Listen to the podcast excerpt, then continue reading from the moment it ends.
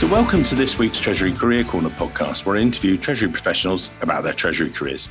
Each and every week, I talk to Treasurers about how they've built their careers, where they are now, and where they see both themselves and the Treasury profession going to next. In this week's show, I'm joined by Remco DeVries, the Group Treasurer at Experian.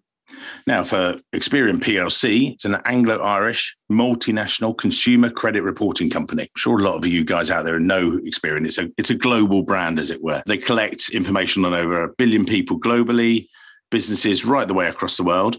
But actually, Remco is based in Dublin in Ireland, and the company operates in 37 countries globally. I'll get Remco to describe it a bit more. We've known each other for many years, but suffice to say, Experian are listed on the London Stock Exchange, so they're one of the FTSE 100.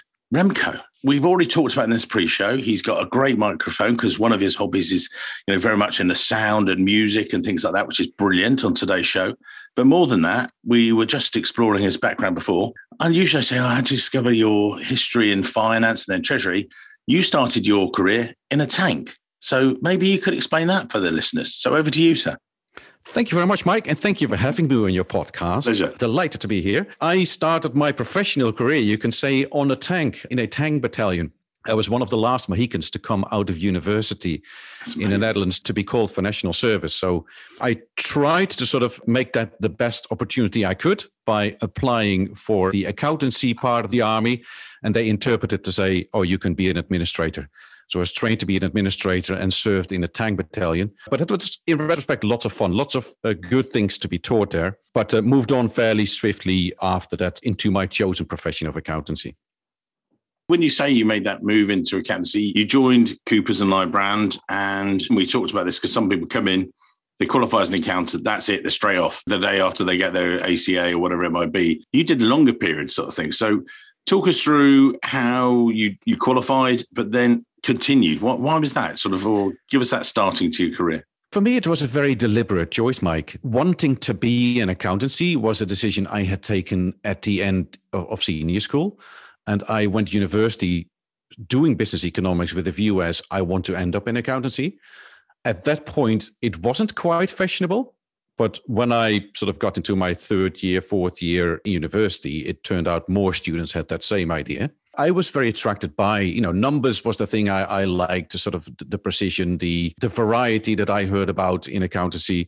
So was deliberate with that, and also decided that I wanted to have a career with an international aspect. So when I applied for jobs, I was looking for a job in one of the, at the time it was still the big five accounting firms. Mm-hmm. Went to all of them, sort of had their open days, joined their open days, seeing, would I fit the wallpaper in this organization? Do I have a click here? Do I feel a click with the people here? And made the choice on that with, at the time, Coopers and Lybrand. That was one of those with that international outlook. Started in Arnhem. That was, for me, also a deliberate choice as I grew up in the north of the country. I want to go somewhere, I want to live and be somewhere where out of where my normal territory, and I go somewhere else. That was a good time there when the opportunity came to go abroad. And I was in a way vocal about it. I graduated to what you call the ACA papers after 2 years, then said, okay, I've done that. Is there an opportunity for me to go abroad? And that opportunity came relatively innocent, sort of in a away weekend with the business unit to Paris, on the way back in a bus stop, chatting with a partner, with my wife, and sort of saying, we'd really like to go abroad. And then a few phone calls were made and a few interviews were arranged, or that ended up with me going to Birmingham 3 years later, or at least 3 years into my career with PLVC, to do a secondment for 2 years there. And there you were sort of focusing on some of the large corporates. Did you encounter Treasury at that stage, or was it probably before that stage, really, wasn't it? Because you then worked there and then did audit and stuff like that for, 7 years? So what kept you in that? That's quite a long period to stay, within professional services firm. Why did it keep you that long, and what were you doing sort of thing? I truly enjoyed it, Mike. The variety, you have different clients every week, you have different problems. You learn an awful lot in an accounting firm. I still think that is a very good starting experience in a career. For me, I didn't have, other than a particular client in Birmingham, who was it's a big PLC as well, who had their treasury function partly in London and partly local, where, because I was the secondee and the borrowings side of the balance sheet was the complicated one, because this particular client was actually doing quite a lot of fancy financial instruments, you know, right, hybrid bonds and everything that was new they tended to do at the time. So Remco, you can order that, which was also a great experience for me in terms of, you know, finding out, I heard about interest rate swaps in university, but how do they actually work and how, you know, do people actually use them? But that was pretty much the only experience I had. So when in a career in an accounting firm, you're meant to be partner. You know, that's what you sort of, you know, are supposed to be aspiring to. Hmm. It was pretty clear for me soon that that was not really for me. What was that decision point? Because there'll be people listening today in exactly that position and you going, actually, that's not for me. Why? Because is it because it's more towards the sales and client side or what? Because, you know, you've got very good at relationships and everything else, which we'll get into later on in the show. But, you know, why was that then? Yeah, for me, it was, I don't see myself as a commercial person. And I had a very strong idea of, I don't really want to be on Saturdays on a golf course, you know, talking to clients because that's part of my job. I just didn't see that fitting with me. But there is a point where you have to, if you transition out of an accounting firm, you don't want to be too senior. You don't want to be too junior either, but finding that sweet spot as in landing in a, you know, proper role. And you know, whether that's, we're talking about treasury now, but whether that's controlling or somewhere else, you need to pitch your level right to get into that. And for me, I therefore took my time when I decided, like, I was about to sort of go into the senior manager role in the accounting firm. That would be too senior. As I thought, I need to start doing something else. I took my time, took about, well, I don't know how long, maybe about the guts of a year, 9 months to have various job interviews, sort of ended up not turning a few opportunities down. Mm-hmm. And funny enough for me I went into treasury was a phone call by one of the recruiters saying, Remco, we've got this job here. It's in the treasury. We really think your profile is good. And I said, well, it doesn't make a whole lot of sense to me because I don't have any treasury experience. Yeah, I remember you saying that you didn't even know what treasury, you did know treasury a little bit, but you didn't really know it, sort of thing. No, other than the experience I just outlined with that particular client in Birmingham, I had no experience in treasury, but I'll have the chat. And that sort of, there was things there that I thought, this is interesting. This, you know, I don't know much about this, but I'm willing to take the plunge here. Yeah. I remember in my job interview, I was being asked, you know, what are the three types of hedge accounting under IAS? I could only mention two. So I thought this is pretty much a failure already, but no, I was hired for the job. And at the start, this was treasury, you know, treasury accountant type of role. Yeah. So, or finance manager. So looking after the accounting and the back office, because there was quite a heavy side to that. But when I joined, there was already, you know, this was even before signing the contract, the discussion, Remco, this group is going through a strategic review. It might be that we might move somewhere else out of the Netherlands. Mm. And I thought, well, that wouldn't be too much of a problem. I've really enjoyed, you know, living in Birmingham for 2 years. This group is listed in the UK. You know, fair chance they will go back to the UK. So I'll see what happens.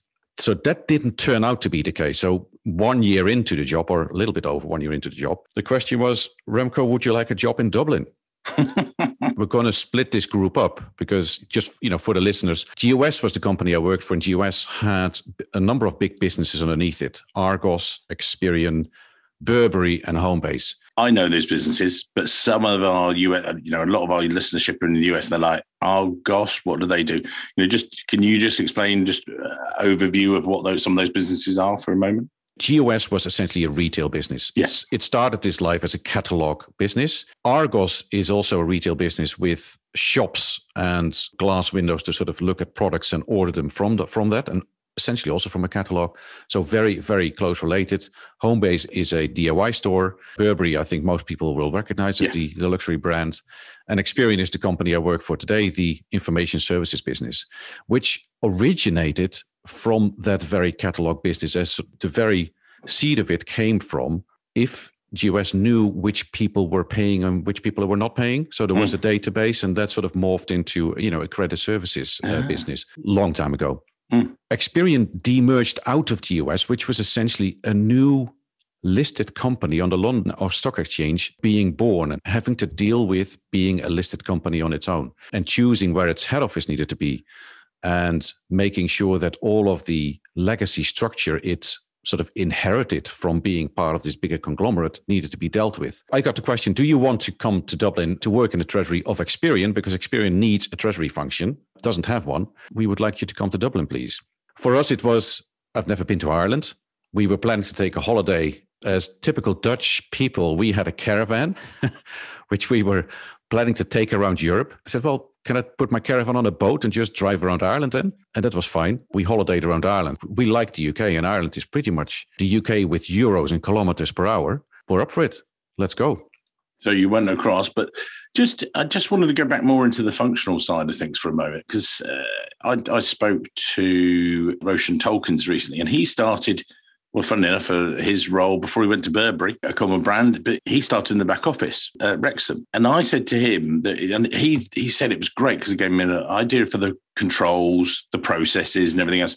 And sometimes, you know, when treasury professionals, they start their careers and go, I want to be in the front office where the action is and doing this, or, you know, maybe analysis and stuff.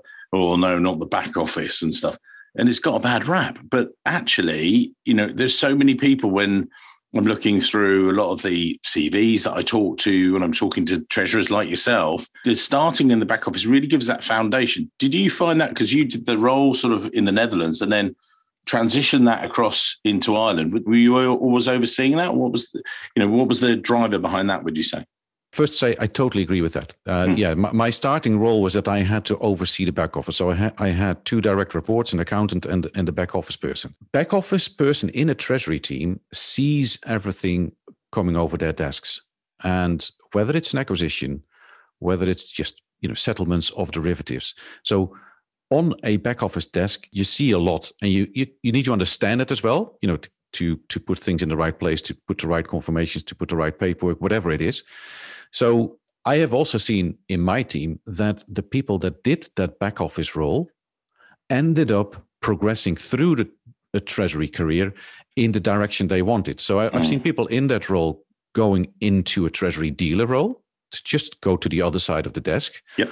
Or if you like accounting and the accounting world more, to go into treasury accounting. And I've also one in the team who actually transitioned from a back office role into a treasury system support role. So I agree, there's lots of opportunity, or lots of, if you like, roads that you can take from a back office job. So you did the Netherlands, and then you'd never been to Ireland, but you suddenly fell in love with Guinness, and you thought the land of Guinness, and thought, right, yeah, let's do it. And did you go over there as treasurer, or, you know, senior role, or what was the sort of the structure when you arrived and things back in 2007? The job title was pretty much the same. So Treasury Finance Manager, looking after accounting and back office. The scope had, you know, somewhat changed because there was a series of Dutch holding companies to look after in the Netherlands. And when we arrived in Ireland, there was a bunch of Irish holding companies and still the same Dutch holding companies to look after, as well as Experian PLC. The scale of operations extended, and there was a lot of setup work to be done. We were coming essentially from a treasury function that was running its treasury management system on a server behind the kitchen in our own self-supported office, to bringing that treasury system into the proper Experian data centers and, you know, figuring out how that will have to go through the networks, how we would need to set that up. Recruiting a team in Dublin, that in itself was fun as well, because when we arrived in Ireland in 2007, how many people will be familiar with the term Celtic tiger, but Ireland was going through an enormous economic boom at the time. And that was very noticeable in the, if you like, it has fired back into the banking sector as well, but it was difficult to recruit people, in a sense that if you were having a first interview with someone in the morning and you hadn't offered them a job by the afternoon, they wouldn't be available anymore. That was sort of the type of environment we were in. It was a bit Wild West, wasn't it? I remember recruiting, and then I saw the flip side when sort of it changed. There were lots of guys coming from Dublin, and and I said, oh, how did you get into treasury? And they said, well, I had a financial background. I walked into this office. They said, oh, you can do treasury. And that afternoon they got offered a job, and they were like, right, what's treasury again? It was just a bit crazy. Yeah, it was. And that has had its collateral damage as well. Yeah. We've had to make fast decisions. That original team that we recruited was good to a certain extent, and we had good people that we had with us for a long time. But I also had to say goodbye to someone after I think 2 months, because that person that happened to be a back office person who just couldn't see that if you've got 8 and minus 2, on your treasury system, and you've got plus 6 on your bank statement, that those two could be connected, and that just joining the dots. Yeah. Exactly. And just that didn't work. So just plain case of a lovely person, great team fit otherwise, but just not a person for treasury. And since then, we have also decided to put testing into our recruitment process. And that is sometimes seen as a little bit intimidating because candidates don't like it. But I always explain that this is also for your own good, in the sense on protection, that just to make sure that, we don't do sort of the highest level academic tests, but just to make sure that you have the basic skills that we need for this job. Otherwise, things won't work out. And that was the lesson learned from those recruitment days. And identifying the gaps maybe as well. That's what a couple of clients I've got who have put that in place, and they say, look, it's not about pass or fail. It's about identifying the gaps and knowing how much input we need to give to you and help, because that's what they want to do as well. Exactly. Yeah. And I think that's important. A recruitment process is always a two-way thing as well. It's not just us deciding whether we like you as a candidate, but also, do you feel like you see a future in the team that we're running and the company that we are. That's an important thing to make, and also give candidates therefore the opportunity to have that sense of what is this organization? What is it like? I try to make a point that when we come a little bit further down a recruitment process of inviting, getting 1 or 2 extra team members to just have a 10-minute coffee chat with a candidate after a second interview, or just something so that there's a bit more of an idea of, I like this. And I like it. And I'd recommend that to all our clients. In fact, we were just talking about the recruitment of a treasury manager position for one of our clients, although what are we going to title it? I think we're going to title it because, again, they'd said treasury manager role. And we then discovered it's actually not a treasury manager role. It's much more focusing on sort of the dealing aspects with some cash management in there. And I said, well, why are we calling it a treasury manager role? I said, you don't manage anyone. It's actually just this role. So let's focus on just calling it a treasury dealer. And they're like, oh, right. And I said, but when you were hiring this person, make sure, because they were talking about 3 rounds of interviews. And I said, right, when does the candidate get to ask the questions, get to know you guys? And they were like, oh, yeah. I said, yeah, I think this is a new way of recruiting that you need to think. It's not just a one-way thing. It's about, particularly in this new world, of making sure that they want to work for you as much as them, you being in charge of it, sort of thing as well. Quite different. Exactly. And I have to say, Experian as a brand, and particularly in Ireland, is not something. In Ireland, people don't really recognize Experian unless you work in financial services. You may know the name. People in the UK and the US tend to know us very well. But the same thing in mainland Europe is the same thing. But for me, the Irish context is that just needs a little bit more work. So to say. Yeah, we'll go through your progression at Experian, but. Could you describe the group for the listeners today? I've talked about information services. You talked about where it came from, which was great. But, what is it now? And then, we'll sort of deep dive into your role as treasurer, if you like. So you go through that, if you would. Yeah, of course. Yes. Sometimes I regret, Mike, that I don't work for Coca-Cola, or it's quite easy to explain, That's fine. What they do. Experian is quite, we sell information and information on credit of most or the biggest part of consumers, right. Mostly in the UK, the US and Brazil. And that is because these economies credit is quite extensive in those economies, but we do a lot of additional information services on top of that. That is business information services, so the same type of credit information about businesses. There, and you can also apply that in various sectors like automotive, so the whole, and in the US again, particularly, where a lot of cars are bought on credit. So you have dealerships, you have information about cars. One of the things the listeners in the UK may not be aware of, that if you're an auto trader, you can actually find the history of a car. You can put a license plate in. It goes into an Experian database to put the information out. So there is lots of, if you like, information services relating to giving assurance around credit and, you know, ancillary information. That's how I would describe it. And on top of that is a whole suite of software products that organizations can use to properly identify people. And like, if Mike Richards applies for a credit card, how do I make sure that it's actually Mike that clicks that I'm seeing through the internet, or that it's not a fraudster? Yeah, verification and all that stuff. Exactly. So fraud products and identity products are therefore also a big part of that. So you made the move to Ireland, and we talked then about you sort of starting as Treasury Finance Manager, and you've had a very successful career there. Talk about your progression and how you made those steps. And again, for the listeners, they'll be thinking, oh, right, so he was in there, he made his progression. Was it just people left and you got promoted, or what happened? You know, I know it wasn't. That's tongue in cheek, by the way. What did you do to put yourself in that position to get the promotions? I think the thing I would put it to, Mike, it's always not 100% scientific to puzzle that together in retrospect, but it is about looking a little bit beyond your own job and over the fences of where your responsibilities lie and how it interfaces with others, and perhaps therefore starting to collaborate, interface with other people to get problem solved or to move things forward in a certain direction. That, I think, was for me expressed in the promotion from finance manager to head of treasury operations, effectively me becoming the team manager for the Dublin treasury team, because there's always in treasury this sort of complicated thing about front office, back office, and segregation of duties and all those good things.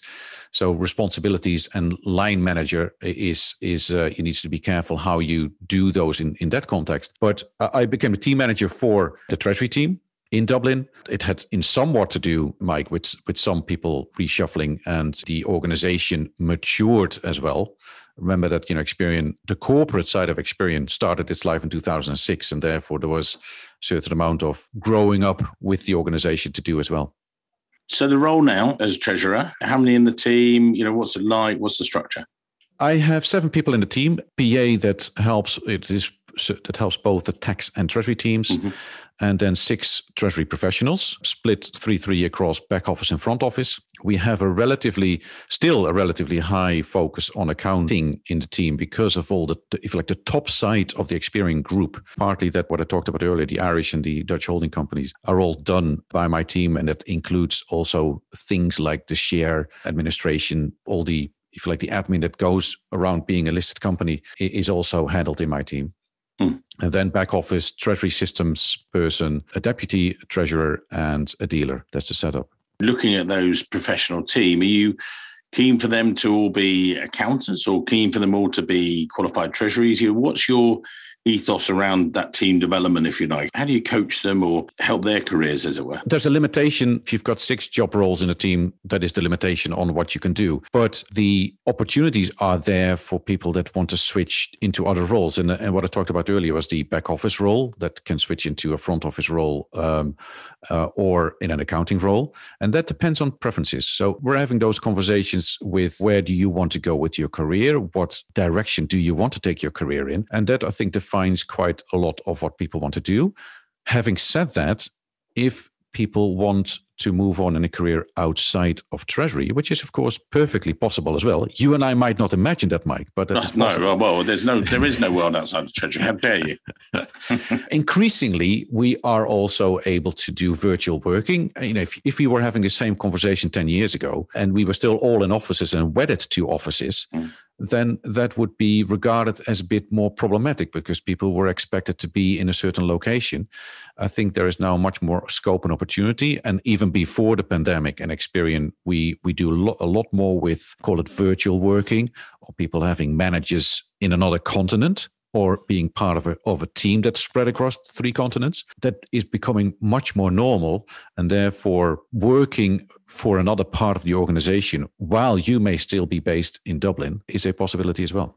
You've talked about the team there and stuff like that, and this is a big thing that we both discussed as well. You see one of the keys to success is doing that networking. You know, as being wider than just, you know, we joke there about just being treasury focused and things, but you've become increasingly involved in associations and things like that.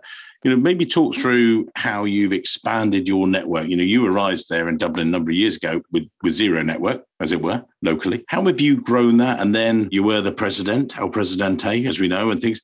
Maybe if you could you touch on that or explain to people why you think that's important and they should be doing the same sort of thing. I do think it's important, and I can't claim that I've been extremely deliberate about it, I have to admit. I think it comes naturally. It's something that you just have to do if you want to progress. We have felt as one of the two treasuries in Dublin that are FTSE 100 treasuries, that we have a certain responsibility towards progressing the profession in Ireland and supporting this, and also supporting this as a treasury team. So I am very encouraging towards my team. I even nagged them to a certain extent to become a member under the corporate membership of the local Irish ACT. If there are events to attend them, if there are webinars to attend them, because the thing when you work in treasury is that we are all small teams working in big companies with big problems and big money usually as well. And in order to learn, you need to sort of cross-pollinate with other people that are in similar roles and face similar problems. And that gives you a lot of perspective. Equally, you get that from conferences. I do like, I make it a point to attend a conference a year if I can, because you take time out of your schedule to think about what's happening in the profession. What is going on? What do I need to do about this? What does that mean for the priorities that I have with my team? For anyone that's relatively easy, becoming a member of an association is usually not an awfully complicated job. You need to put a little bit of effort into attending events. And once you start doing that, you bump into people and the networking sort of almost takes care of itself. And that, in a way, is perhaps how I rolled into this, exactly doing what I just described. And at a certain point, the question came, Remco, would you like to become a member of the committee of the Irish ACT? And I said, yeah, that's fine. And somebody joked at the time, oh, Remco, watch out. Before you know it, you'll maybe asked to become the president. And I said, well, surely not. But lo and behold, a year later, that very question came. I took that opportunity, of course, if I can do that and if they want me to do that, I've done it. And it's a great experience. I think it's different. There's other dimensions to being, we'll call it chairman or president of a treasury association. It's a learning experience. I would recommend it to everyone. You say it's a learning experience. A lot of treasury professionals are very natural networkers. They get out there and everything else and know that, for instance, you do Toastmasters and you're, very eloquent, and we've talked about this and we had a really great pre-chat before. But for some, it's not perhaps their default setting and they have to push out of their comfort zone to be out there. I spoke to Karen many years ago about mentors and the power of that. Maybe we do that similar with yourself. Well, what would you say is the power of that networking and getting involved in professional associations? I've got a call coming up with the president of the UK ACT, Caroline, and we'll talk much more in depth with her. But you're a treasury professional, you're busy, you've got a job to do, stuff. Why bother? Why get involved in those associations? What's it given you? Partly because I feel a responsibility to do that. I'm a treasurer. I have got experience in this. I have things to say and things to help people with, to take the profession forward. And I feel a sort of moral duty to do that. So it's two ways. It feeds me because I am in touch with other people. I learn from things I hear from others, but it also gives me the opportunity to share and help with what I can bring to the party. And in this case, help bring forward the Irish treasury profession. And have you seen actual fiscal results, if you like? Are there things that you've done that, actually that saved us money, or that's helped with my role, or that's helped me recruit someone, or, are there any directly relevant, that you thought, actually, that was a direct result of me, the presidency, or something else? Anything you can point to, that you would say to people? It's very hard to measure reputation, I think, in terms of what it does to you, and therefore which people are contacting you. How are you sort of part of something because people may know you? But there is an element of that. And there is also an element of, will people pick up the phone to you if you ring them? Or will they sort of answer your email? All very intangible aspects. But I think those are important ones, and you have an opportunity to make impact in a way that may not always be visible to you. And give you one example, on the keynote address I had to make for the annual dinner of the IACT, I chose to sort of have quite different topic for that keynote. And someone sent me a message saying, it was one of the bankers that attended, one of the best keynote speeches I've heard.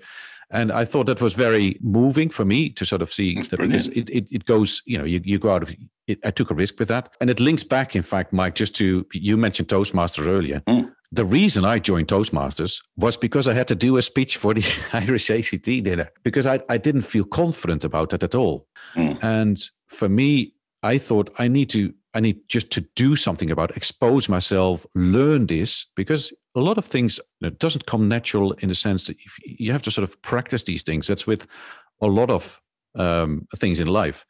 And I figured I just need to, you know, do something about this, and therefore joined the Toastmasters Club and continued that journey afterwards. I didn't stop it when I had done the speech.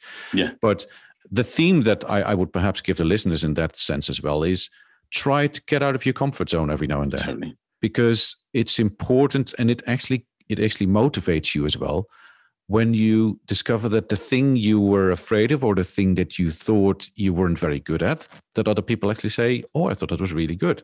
Yeah, I couldn't agree more. And actually, I interrupted my last live speech in Chicago 2 years ago. I will come back to Chicago. I love you guys. And I was giving this new one about some of the lessons I learned from podcasts just like this, and some of the things we'd extracted from the first year, if you like, of podcasting. And I suddenly paused the speech, and I said to the guys in the room, I said, do you know what? I really don't enjoy this. And they were like, what? They were looking at me because, you know, I felt comfortable enough to say, look, I don't enjoy public speaking. I didn't think, right, let's get on a plane, go across there, stand in front of, I didn't have 300. I'd have been really quick. I've done 300 before. That's really scary. But, you know, it was 100 people in the room. And I said, this is not my default. So I don't, yeah, come on, let's go. And they said, oh, you're good. Yeah, it's practiced, you know. And actually, I knew that it would be good for me.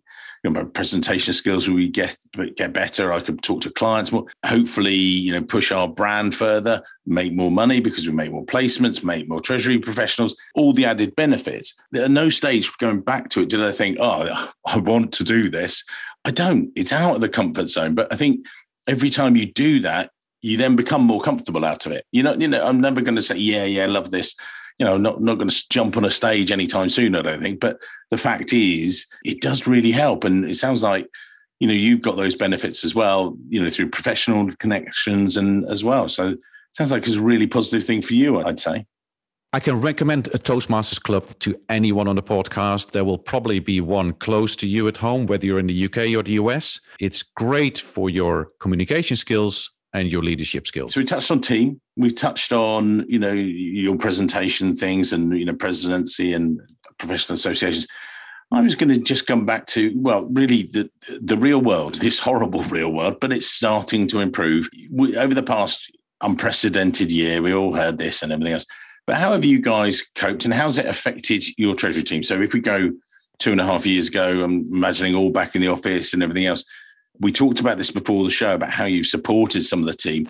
Maybe you could just give us a quick run through of how you were affected by COVID, what that's then brought for you guys. And, you know, without putting too many things in your mouth, I'll let you explain what it's been like. Yeah, I think a lot of people can probably relate to the same experience we have had to go through. So when in March, the pandemic, you know, got serious, we, of course, needed to all, you know, pack up and work from home. And the initial thought was, oh, that will take a few weeks. Just, you know, guys, grab from the office, you know, what you need. Don't forget your bank tokens. You know, make sure things still work for you at home, with the idea of we'll be back in a few weeks' time. Yeah. Clearly didn't happen. We're all still working from home. From a treasury point of view, the world started to melt down because the financial markets started to be seriously disrupted. For us in Experian, our year end is 31st of March. So we were a few weeks away from our year end. March typically is the best cash month for us in terms of cash coming into the business. So we had stacked up a whole series of commercial paper maturities, short-term borrowings, to deal with all that cash coming into the business. And the commercial paper market started seriously wobbling with, if we wanted to roll paper, there were no investors to take it. And dealers were struggling, and we sort of had paper going away very late. This was a US commercial paper, so working in the US time zone. I wouldn't call it panic, but there was certainly a heightened tension, as in we want to present our balance sheet at year end in the best possible way. We don't really want to draw bank facilities. We've got a commercial paper market that is seriously disrupted. Let's go out and fund ourselves with a bond. Let's just do a bond. We were planning to do a bond a few months later anyway. And we said, well, we're going into a closed period. Let's just get it done. So we went quickly. We put a bond paperwork together, put a syndicate together, and we issued a bond on the 31st of March, literally on the last day of the financial year. In retrospect, it wasn't the cheapest one we've done, given the market dynamics, but it gave a lot of comfort around balance sheet is shored up, whatever now happens in this pandemic. And if the business starts suffering from this, because at that point, we also didn't know what would happen to our operating cash flows. Mm-hmm. As Experian, we are a company that has very cash generative. We convert about 90% of EBIT into cash. So as a treasurer, I'm counting on that cash to come into the business. What if it doesn't? And so we were needed to think of all, those type of things. At the same time, the board was asking all sorts of questions in the same vein. What if this happens? What if that happens? What if that happens? Can we have different scenarios? So there was a tremendous amount of activity happening in the sense of making sure funding happens, to make sure the team is operational, working from home and getting things still together, and answering all, if you like, CFO questions, board questions around how are we doing with liquidity, what is happening here? What if that happens? And what if the year ends up in this way? Well, I guess we'll all work that through in a good way, but it was a pretty intensive month. I just want to go back into that. You talked to me about supporting staff and about the need for empathy. You've got that's a real side to your personality, which I think is brilliant. Can you just talk us through it again? Because I think I was interviewed by Treasury Today magazine just recently, and one of the things I talked about later on in there was there was a paragraph, and I was saying one of my clients, actually he was like, oh, yeah, we've implemented this new Treasury TMS throughout lockdown. Aren't we amazing? Well, not so much. In actual fact, I know two or three of the team are just completely exhausted. They've dealt with all this. They've got through it because they feel they needed to. But at the end of the day, they are very much, as the pandemic finishes and everything else, they're going to be, it's time for a change for them. And it's not that they're the opposite to lazy, but they've been a bit broken by it. You and I talked about this before, about how you've, really tried to look after and step up to that. Can you just talk to the listeners about what they need to be thinking about, how you've done it? In our team, I have quite a few team members with young children. The situation in Ireland with the pandemic was that at certain points, schools have been closed and also crashes have been closed. Mm. For people that, that live in an apartment with two young children, it is, that can be hard work. And we as a team and I as a manager need to be conscious of the pressures that brings, and that there is flexibility needed for people to work around it, to make sure that things for them still work at home and they can still do their job. Mm. And at times that could just mean that things may just have to take a little longer to get there, or that we have just to sort of arrange something differently to make it work. And that maybe the response to something actually, if an email then comes at 11 o'clock at night, it may just not be a sign that that somebody is completely overwhelmed, but somebody has just sort of taken a choice as in, I need to sort of take care of the kids in the afternoon. Yeah. I'll do my work in the evening. That's flexibility. I think as managers, that has been a particular challenge during the pandemic, that is important to make sure that your teams feel that, and also that they can discuss these things.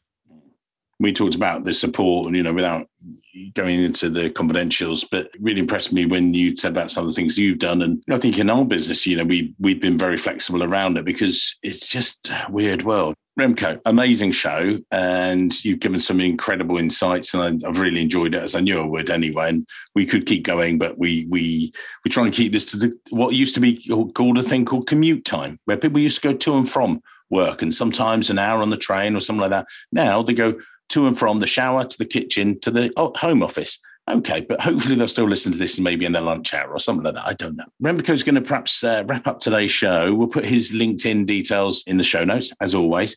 If you were to sort of look back and someone's looking, that's a similar background I'd like, or that's how I want to get on in Treasury, what would you say? What are the top tips you would give? Most important things I would say, Mike, is take the opportunities that come on your path. And they are different for every one of us. Mm-hmm. And when you take those, do the things you do, with heart and soul, and give it your best shot, and show people you're open to learning. Most importantly, I would probably say, measure your success by your own standard. Mm-hmm. Not just what your job title is, or what looks on your business card, or how good it looks on LinkedIn, but what you want what you want to achieve and how that fits into your life and your ambitions. And take gratitude from that as well, because it's not only about, you know, becoming group treasurer in a FTSE company, because that is, you know, if that's the goal, then what is left for me?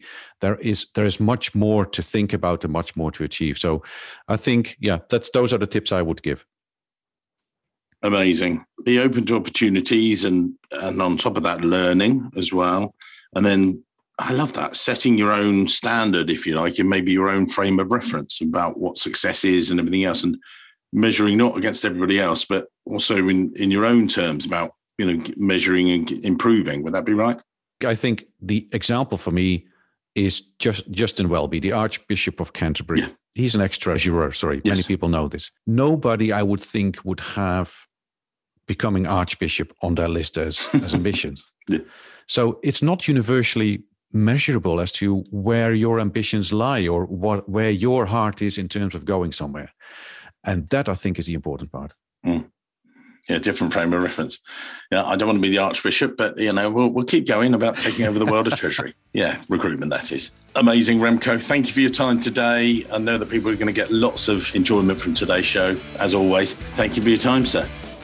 Thank you very much, Mike. It's been a pleasure to be on your podcast.